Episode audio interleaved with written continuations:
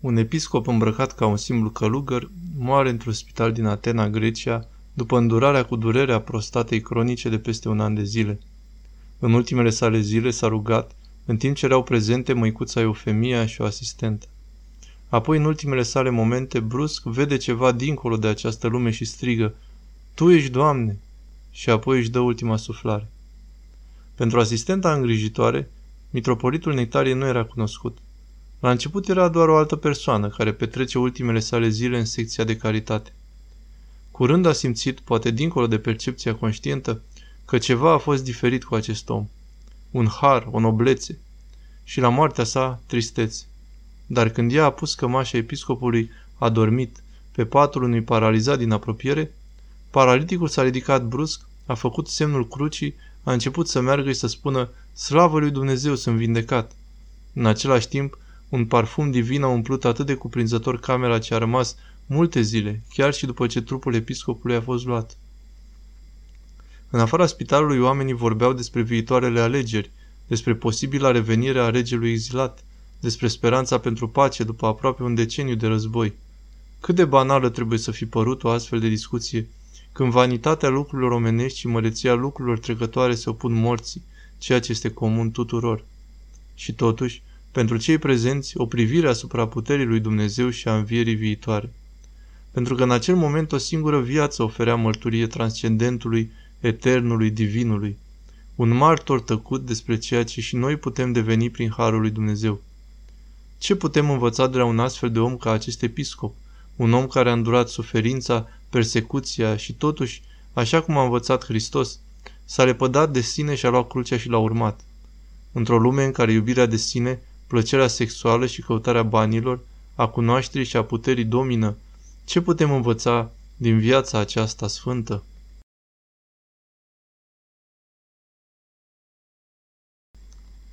De-a lungul țărmurilor aurii ale Traciei, la aproximativ 44 mile vest de inima orașului Constantinopol, în ultimele zile în ale Imperiului Otoman, Anastasio s-a născut în orașul de coastă al Silivriei.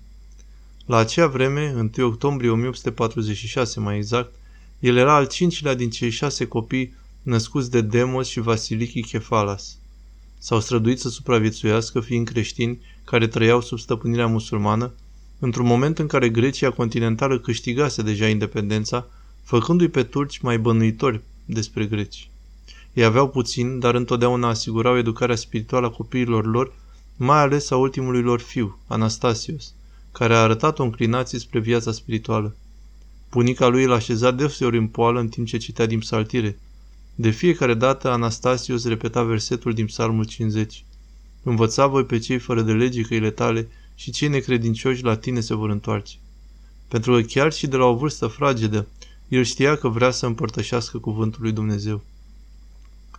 Dar Silivria i-a oferit doar educație timpurie și astfel, la vârsta de 14 ani, Anastasio s-a decis să se mute la Constantinopol pentru continuarea studiilor.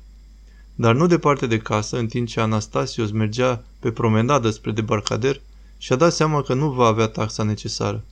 Când capitanul a văzut că nu poate plăti, el a răspuns, încărcăturile gratuite nu sunt binevenite aici. Anastasios, întristat de aceasta, privea de pe debarcader cum echipajul se chinuia să pornească motoarele.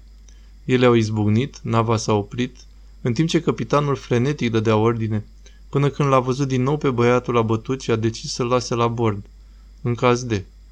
Odată ce Anastasio s-a urcat la bord, motoarele au pornit brusc și nava a plecat pe mare. Acesta este un moment pe care Anastasio și-l amintea întotdeauna ca un exemplu practic al milei și harului lui Dumnezeu. În Constantinopol viața a devenit mai dificilă. Anastasio s-a ajuns să lucreze multe ore pentru un comerciant dificil de tutun. El a suportat maltratarea cu smerenie, consolat fiind în orele sale libere prin studierea părinților bisericii și a filozofilor greci antici. A păstrat un jurnal cu citatele sale preferate și ca exemplu al dorinței sale de a preda, el a început de asemenea să le scrie pe hârtia de ambalat tutun pentru avantajul spiritual al clienților. Ani mai târziu, aceste cuvinte au devenit baza scrierii în două volume, bogăția zicalelor sacre și filozofice, destul de populară în Grecia. Dar pentru Anastasios, el era o fântână profundă de înțelepciune, pe care el se va baza continuu. Anastasios a lucrat ulterior ca profesor la școala Sfântului Mormânt din Fanar, în timp ce frecventa și cursurile de învățământ superior. Dar pe măsură ce citea viețile sfinților, în special asceții, dragostea sa pentru Hristos a crescut și după ce a urmărit voia lui Dumnezeu, el a plecat în insula Chios în 1866. În vizită la insula Chios, cineva poate observa mai întâi parfumul, o melodie aproape divină, cauzată de parfumul orhideelor, crinilor și a plantelor citrice amestecate cu cimbru, oregano și măslin. Cel mai sesizabil este arborele mastic, un copac care atunci când îi tăia scoaja, dă o rășină cu proprietăți curative, o rășină cunoscută sub numele de lacrimile lui Chios. Crescut doar aici și o mică întindere din Asia Mică, are un gust amar la început, dar imediat oferă răcorire. Mai departe, dincolo de percepția simțului, vine un alt parfum, o aromă de sfințenie provenită din numeroasele capele și biserici, de la mănăstiri și mai ales din viața multor sfinți și martiri din Chios, care au cultivat spiritual acest pământ și de la care Anastasios va beneficia când ajunge pe insulă pentru a preda la școala primară. Cu doar 40 de ani mai devreme, turcii au masacrat zeci de mii de greci pe insula Chios, pentru că au refuzat să se convertească la islam. Aceasta a fost prima moștenire pe care tânărul Anastasius a găsit-o la sosirea sa. A existat de asemenea o altă moștenire sacră dezvoluită lui Anastasius printre anii în care a predat la școala din Chios, căci el a vizitat deseori mănăstirea Sfinților Părinți, stabilită de duhovnicul său înțeleptul Pahomie, moștenitor al învățăturilor preoților colivazi. Cu toate că mai multe generații au fost îndepărtate, părinții colivazi, care includeau sfinți ca Macarie din Corint, Anastasie din Paros și Nicodim Maghioritul, au stat în Chios și au inspirat o renaștere spirituală în Grecia într-un moment în care mulți erau tentați să se convertească la islam din cauza taxelor copleșitoare și a vieții ca cetățeni de clasa a doua. O altă provocare spirituală serioasă a venit din Occident, inclusiv umanismul, legiferarea și raționalismul iluminismului. Preoții colivazi au răspuns seducând credincioșii, prin accentuarea închinării liturgice adecvată, integrarea corectă în viața ascetică și sacră și o întoarcere la rădăcinile apostolice și patristice. Ei au vrut să treacă dincolo de moralitate și ritual, dincolo de exteriorul și intelectualitatea lipsite de har și întoarcerea la viața în Hristos, care începe cu botezul și pocăința și duce la comuniunea cu Dumnezeu și la transformarea persoanei umane. Într-un astfel de mediu, în Anastasio s-a găsit hrană pentru inima și mintea sa, lucru care mai târziu a devenit evident în scrierea sa. În 1873 a intrat în mănăstire ca novice și trei ani mai târziu, pe 7 noiembrie, la Neamoni, a fost un călugăr și i s-a dat numele de Lazaros Stilitul. Anastasios a fost hirotonit diacon în următorul an pe 15 ianuarie, ziua botezului său, și i s-a dat numele Nectarie. Nectarie s-a cufundat în rugăciune și închinare și a fost ascultător față de duhovnicul său despre cum să răstinează căpatimile, să dobândească virtuțile și să obțină puritatea inimii și a liniștii. Despre rugăciunea lui Isus, înțeleptul Pahomii spunea, Spune întotdeauna rugăciunea lui Isus, dar spune cu smerenie, ca în urechea lui Isus.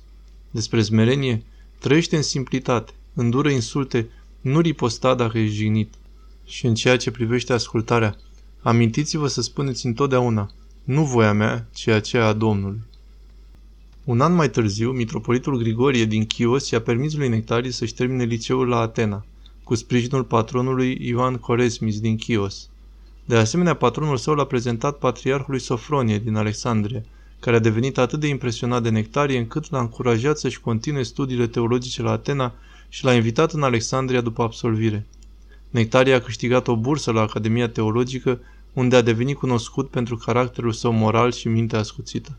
La 25 octombrie 1885, Nectarie a absolvit și acum, începând cu o nouă călătorie, s-a îndreptat spre Alexandria pentru a sluji în patriarhie. Alexandria, cândva un oraș al prosperității și învățării, gazda pentru Marea Bibliotecă, prima școală catehetică creștină și a multor filozofi, oameni de știință și teologi cunoscuți, era acum în declin.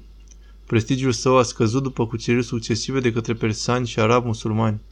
Nectaria a sosit în perioada timpurie aflată sub protecția britanică, când britanicii controlau Egiptul, deși a rămas teritoriu otoman. Comunitatea greacă din Egipt, liberă acum să prospere, a început să construiască școli, spitale și biserici. Clericii erau foarte solicitați și în acest scop Patriarhul Sofronius l-a hirotonit pe Nectarie preot pe 23 martie 1886. Mai târziu în acel an, părintele Nectarie a primit titlul de arhimandrit și rolurile de duhovnic principal, superior al Bisericii Sfântul Nicolae din Cairo și gardian patriarhal. O astfel de ascensiune rapidă i-a ispitit pe mulți să se bucure de propria lor glorie și cu siguranță când apare oportunitatea, ambiția este imediat următoare. Dar Nectarie a rămas umil, chiar postind o săptămână pentru a alunga slava deșartă și s-a concentrat în schimb pe slujire și dragoste de sacrificiu. El își dăruia atât de des propriul salariu încât oamenii au fost auziți spunând Părintele Nectarie și banii sunt două lucruri separate. Prin toate acestea, el a îndreptat ochii turmei sale spre Dumnezeu și l-au iubit foarte mult pentru aceasta. Din Alexandria, patriarhul Sofronie a urmărit cu tot mai mult interes și l-a răsplătit pe Nectarie pentru muncile sale pe 15 ianuarie 1889, hirotonindu-l mitropolit de Pentapole. Timp de patru ani, Nectarie a muncit cu sârguință în Egipt și mulți l-au văzut ca o stea în devenire. Dar aceleași virtuți care au provocat admirația unora au stârnit invidie și resentimente în alții. Mai mulți episcopi și duhovnici apropiați de patriarh l-au calomniat pe Nectarie prin acuzații de nesupunere, conduită imorală și ambiție pentru a ajunge la tron. Nectarie, după cum s-a dovedit mai târziu, a fost nevinovat. Și totuși patriarhul a fost deschis la sugestii.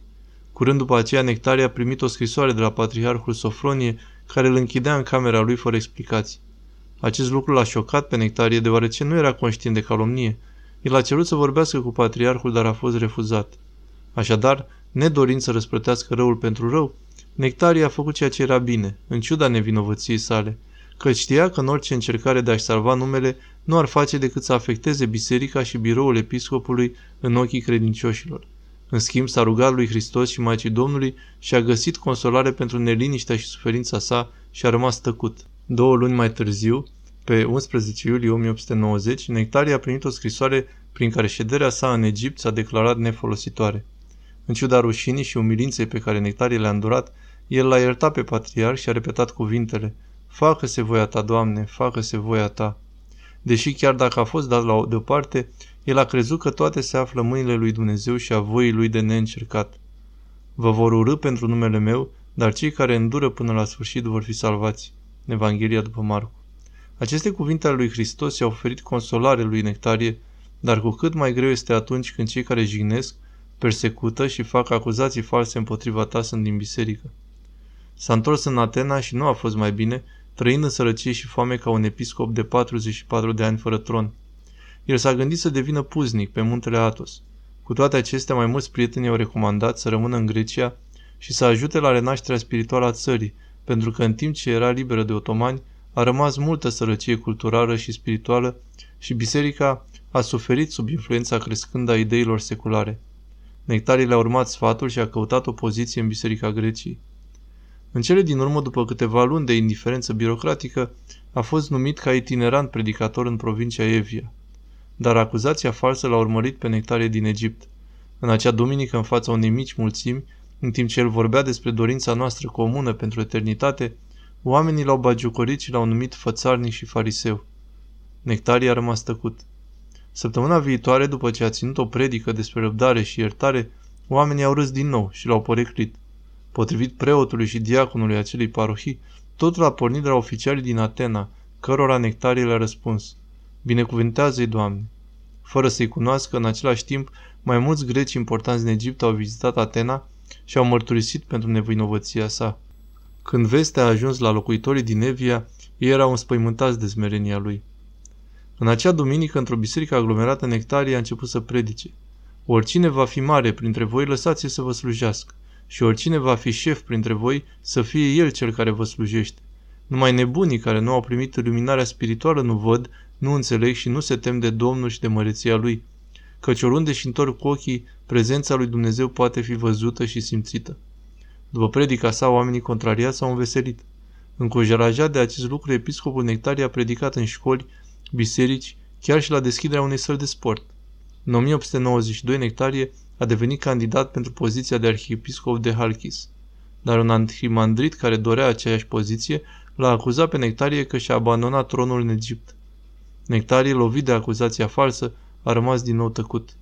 Imediat după a fost selectată o altă persoană. Pe măsură ce Nectarie a devenit cunoscut, noi oportunități apăreau.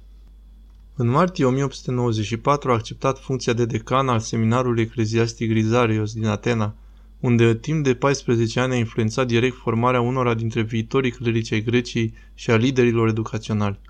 Nectaria a găsit seminarul în dezordine. Corupția a afectat atât biserica cât și statul și un vânt secular s-a strecurat din vest.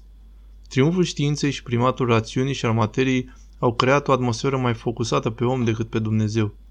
Chiar și la școală, Consiliul de Administrație și elevii l-au văzut pe Nectarie demodat, un călugăr înapoiat nepotrivit pentru o generație iluminată. Dar curând, sfântul său exemplu le-a schimbat părerea. Un elev l-a deschis ca fiind frumos sufletește, spunând, îl vezi trăind în această lume și totuși îl simți ca fiind un om care nu este în această lume. Fără exagerare, el se roagă zi și noapte. Este îngăduitor, iubește pe toți și dezarmează cu privirea lui inocentă. El se alătură unor oameni diversi pe care îi calmează și îndreptează către Mântuitorul întrupat cu bunătate și blândețe fără precedent. El este un om, dar trăiește ca un înger. Nectarie a predicat și în capela școlii, predicile sale devenind atât de populare încât trebuia eliberate bilete pentru a intra în capelă.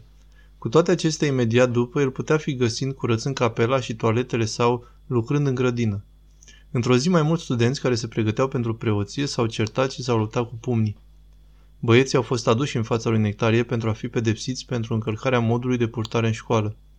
Fiecare băiat și-a spus partea sa de poveste, învinuindu-l pe celălalt pentru minciună sau aducerea de insulte, până când, în cele din urmă, Nectarie a vorbit. Băieți, toate aceste lucruri voi le-ați făcut, a spus Nectarie. Nu-mi dați altă variantă decât să mă autopedepsesc. Tu, decanul, au întrebat ei. Da, a spus Nectarie. Mă voi pedepsi printr-o grevă a foamei. El a instruit bucătarul să nu-i pregătească mâncare pentru trei zile, pentru că în schimb el va posti și se va ruga pentru asta. Mă întristați cu adevărat, copiii mei, pentru că voi sunteți preoții de mâine. Acum vă rog, duceți-vă și iertați-vă reciproc. Altfel va trebui să mă pedepsesc pe mine pentru mai mult timp. Dumnezeu să vă ierte și să vă trimită harul lui care să vă călăuzească. Băieții rămași fără cuvinte s-au iertat reciproc și s-au întors în camera lor în lacrimi, inima lor înmuiată prin primirea acestei lecții despre cum să fii păstor al lui Hristos. Ani mai târziu, după absolvire, ei toți au devenit preoți buni. Dintre studenții săi, unul a devenit patriarhul copților, nouă au fost aleși mitropoliți, mulți au devenit preoți și profesori de teologie și filozofie. În 1898, Nectarie a călătorit spre muntele Atos și nu a făcut cunoscut faptul că este episcop. Dar într-o zi, în timp ce un călugăr l-a îndrumat prin Carulia, în deșertul Atonit, i-a întâlnit un puznic văzător. Frate, cum poți să mergi în fața mitropolitului de Pentapole?" a spus puznicul. Binecuvântat să fie numele Domnului, a spus Nectarie. Vă rog să nu mai spuneți nimic despre smeritul slujitor al Domnului. Vă rog să acceptați salutul meu. Puznicul s-a plecat înaintea lui. Apoi s-a ridicat și s-a îmbrățișat din inimă. Ieri, demonii s-au înfuriat, a spus puznicul. Erau transformați într-un roi de țânțare mari și m-au atacat cu răutate. Dar când am spus să se ridice Dumnezeu și să se împrăștie vrăjmașii săi, au dispărut. De ce s-au mâniat? a întrebat Nectarie. Pentru că astăzi aș avea șansa să-l întâlnesc pe unul dintre cei mai mari persecutori ai lor. Știu că tânjești după singurătate, dar slujește oamenilor din iubirea ta profundă pentru ei și pentru Hristos. Oricum, singurătatea va veni la tine. Câteva luni mai târziu, patriarhul Sofronie al Alexandriei a decedat și comunitatea din Egipt l-a invitat pe Nectarie să-și depună candidatura. S-a întors, dar a găsit imediat câțiva patriarhi încă împotriva lui. Deci l-a favorizat un alt candidat și a plecat ca un făcător de pace. Dar la vârsta de 62 de ani, episcopul Nectarie era deja epuizat mental și fizic și tângea după o cale mai contemplativă de viață. Apoi, într-o zi, o fată oarbă pe nume Hrisantia l-a întâlnit pe Nectarie și a fost mișcată de sfințenia lui. Ea și mai multe dintre prietenele ei și-au exprimat dorința de a deveni monahii și l-au întrebat dacă vrea să fie tatăl lor spiritual. Ele i-au spus lui Nectarie despre o mănăstire abandonată pe insula Egina și astfel a decis să o viziteze. Egina, o insulă de pescari și fermieri. La sfârșitul secolului al XIX-lea, un medic local a introdus cultivarea fisticului dulce. Arborul aromatic a înflorit în solul unic și a devenit cea mai mare recoltă a insulei. Curând după aceea, Nectarie a sosit și a vizitat mănăstirea abandonată din inima Eghinei. La fel ca medicul, Nectarie a găsit condiții favorabile pentru ceea ce el spera să cultive, rugăciune. Pentru mănăstire oferită gratuit de primarul din Eghina, care a venit cu două condiții esențiale, singurătate și tăcere. Astfel, în 1904, în timp ce regele protestant din Grecia a căutat să închidă mănăstirile, Nectarie făcea planuri de ridicare a mănăstirii Sfânta Treime. Impactul asupra insulei a fost imediat, pentru că odată cu prima sa vizită era fost prezentat unui tânăr, Spiros, care avea convulsii și era capabil să prezică evenimente. Chiar înainte de sosirea Sfântului Nectarie, Spiros a făcut cunoscut acest lucru tuturor. Vine episcopul, veniți și îl salutați. Este Sfântul, Sfântul care va salva insula. Preotul desemnat să-l întâmpine pe Sfântul Nectarie l-a adus pe băiat la el. Luminăția ta, tocmai s-a întâmplat ceva care ne-a uimit. Băiatul acesta de multe ori cade, își închide ochii și vorbește despre lucrurile viitoare.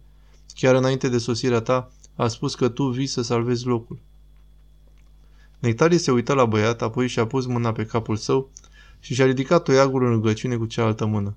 Duh rău, îți poruncesc în numele lui Iisus Hristos, ieși din acest băiat. Imediat băiatul părea acum să fie conștient de sine și toată lumea s-a minunat. Din acea zi înainte, Spiros nu a mai suferit de astfel de convulsii și a încetat să facă predicții ale evenimentelor. La a doua sa vizită, Nectarie a auzit că insula a suferit de o secetă, deci s-a rugat pentru ploaie împreună cu oameni în timpul liturgiei de duminică. Curând a plouat constant zile întregi. Patru ani mai târziu, Nectarie s-a mutat la mănăstire permanent pentru o viață de autodisciplină austeră. Chiar și la vârsta sa, el făcea treburi obositoare pentru asceza sa personală și ca exemplu pentru călugărițele sale.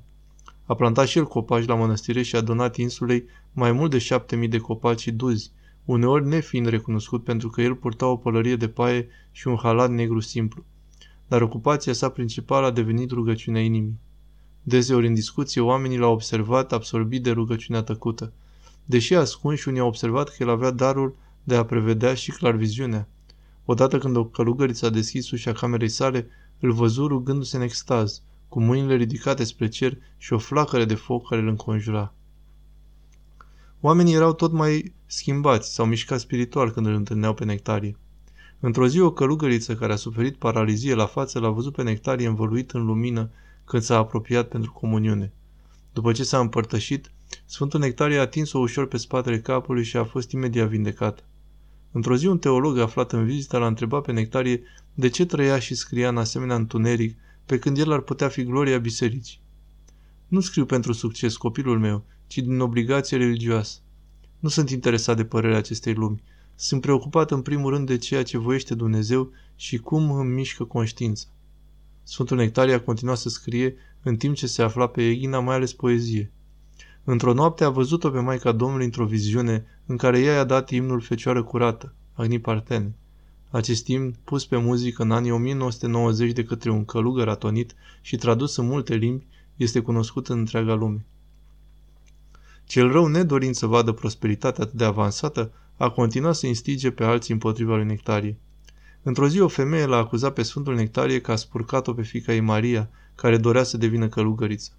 După cum a dezvoluit adevărul mai târziu, tânăra fată a vrut să scape de mama ei abuzivă și a găsit refugiu în mănăstire. Dar mitropolitul Meletius din Atena a crezut calomnia și l-a vizitat acum pe bolnavul Nectarie ca să-l disciplineze. Nu este misiunea ta să te amesteci cu femei și călugărițe. Ai adus rușine titlului de episcop. Meletius l-a abuzat verbal timp de o oră, dar Sfântul Nectarie s-a rugat în tăcere și spune ocazional, binecuvântat să vă fie Duhul Sfinte Episcop. Câteva zile mai târziu, procurorul local l-a vizitat împreună cu doi polițiști. Pe cine cauți?" a întrebat Sfântul Nectarie. Pe tine te caut, călugări. Nu ți-e rușine să ai un așa harem? O viață desgustătoare și de joasă speță?" Procurorul și-a continuat agresiunea verbală și din nou Nectarie a rămas tăcut, tăcut și s-a rugat. Dar când au luat-o pe Maria pentru examinare medicală, au descoperit că era încă fecioară. Au descoperit de asemenea prin interviuri și o anchetă că călugărițele erau adevărați asceți și că toate acuzațiile au fost minciuni. Sfântul a fost dezvinovățit încă o dată. În ultimii săi ani, Nectaria a suferit o durere chinuitoare din cauza prostatei cronice. El a îndurat fără să se plângă și a rămas recunoscător până când Domnul l-a chemat acasă, din spitalul din Atena pe 8 noiembrie 1920. Apoi trupul său sfânt s-a întors la Eghina și a fost îngropat. După 10 ani, măicuțele i-au deschis mormântul pentru a-i muta moaștele, dar i-au găsit corpul neschimbat, emanând un parfum inefabil. Chiar și florile din sicriu au rămas proaspete. Această încercare de a-i se dezgropa moaștele s-a repetat de trei ori în peste 50 de ani, cu același rezultat. Minunea au început să aibă loc la mormântul său, iar mâiecuțele știau clar că al lor tată spiritual era înfățișat ca un sfânt al lui Dumnezeu. A trebuit să treacă 40 de ani de la adormirea sa, dar Nectarie a fost declarat oficial sfânt în 1960 și este comemorat în fiecare an pe 9 noiembrie. De atunci, sfintele sale moaște au fost răspândite în jurul lumii și nenumărate minune au loc, inclusiv vindecarea celor care suferă de cancer împreună cu multe alte boli și nenorociri. În cele din urmă, pe 15 ianuarie 1998, Sfântul Nectarie a fost declarat restabilit la ordinea canonică ca mitropolit de Pentapole prin patriarhul Petros al VII-lea al Alexandriei. În declarația sa, patriarhul a cerut iertare de la Sfânt pentru persecuție și mânie nedreaptă împotriva sa prin influența răutăcioasă a celui rău. Fie ca și noi să ne concentrăm viața pe Hristos, ca și Sfântul Nectarie, și să căutăm transformarea inimii și a minții, a corpului și a sufletului, pentru ca și noi să putem fi conduși de harul și iubirea lui Dumnezeu spre comuniune de plină cu El prin smerenie și îndurare.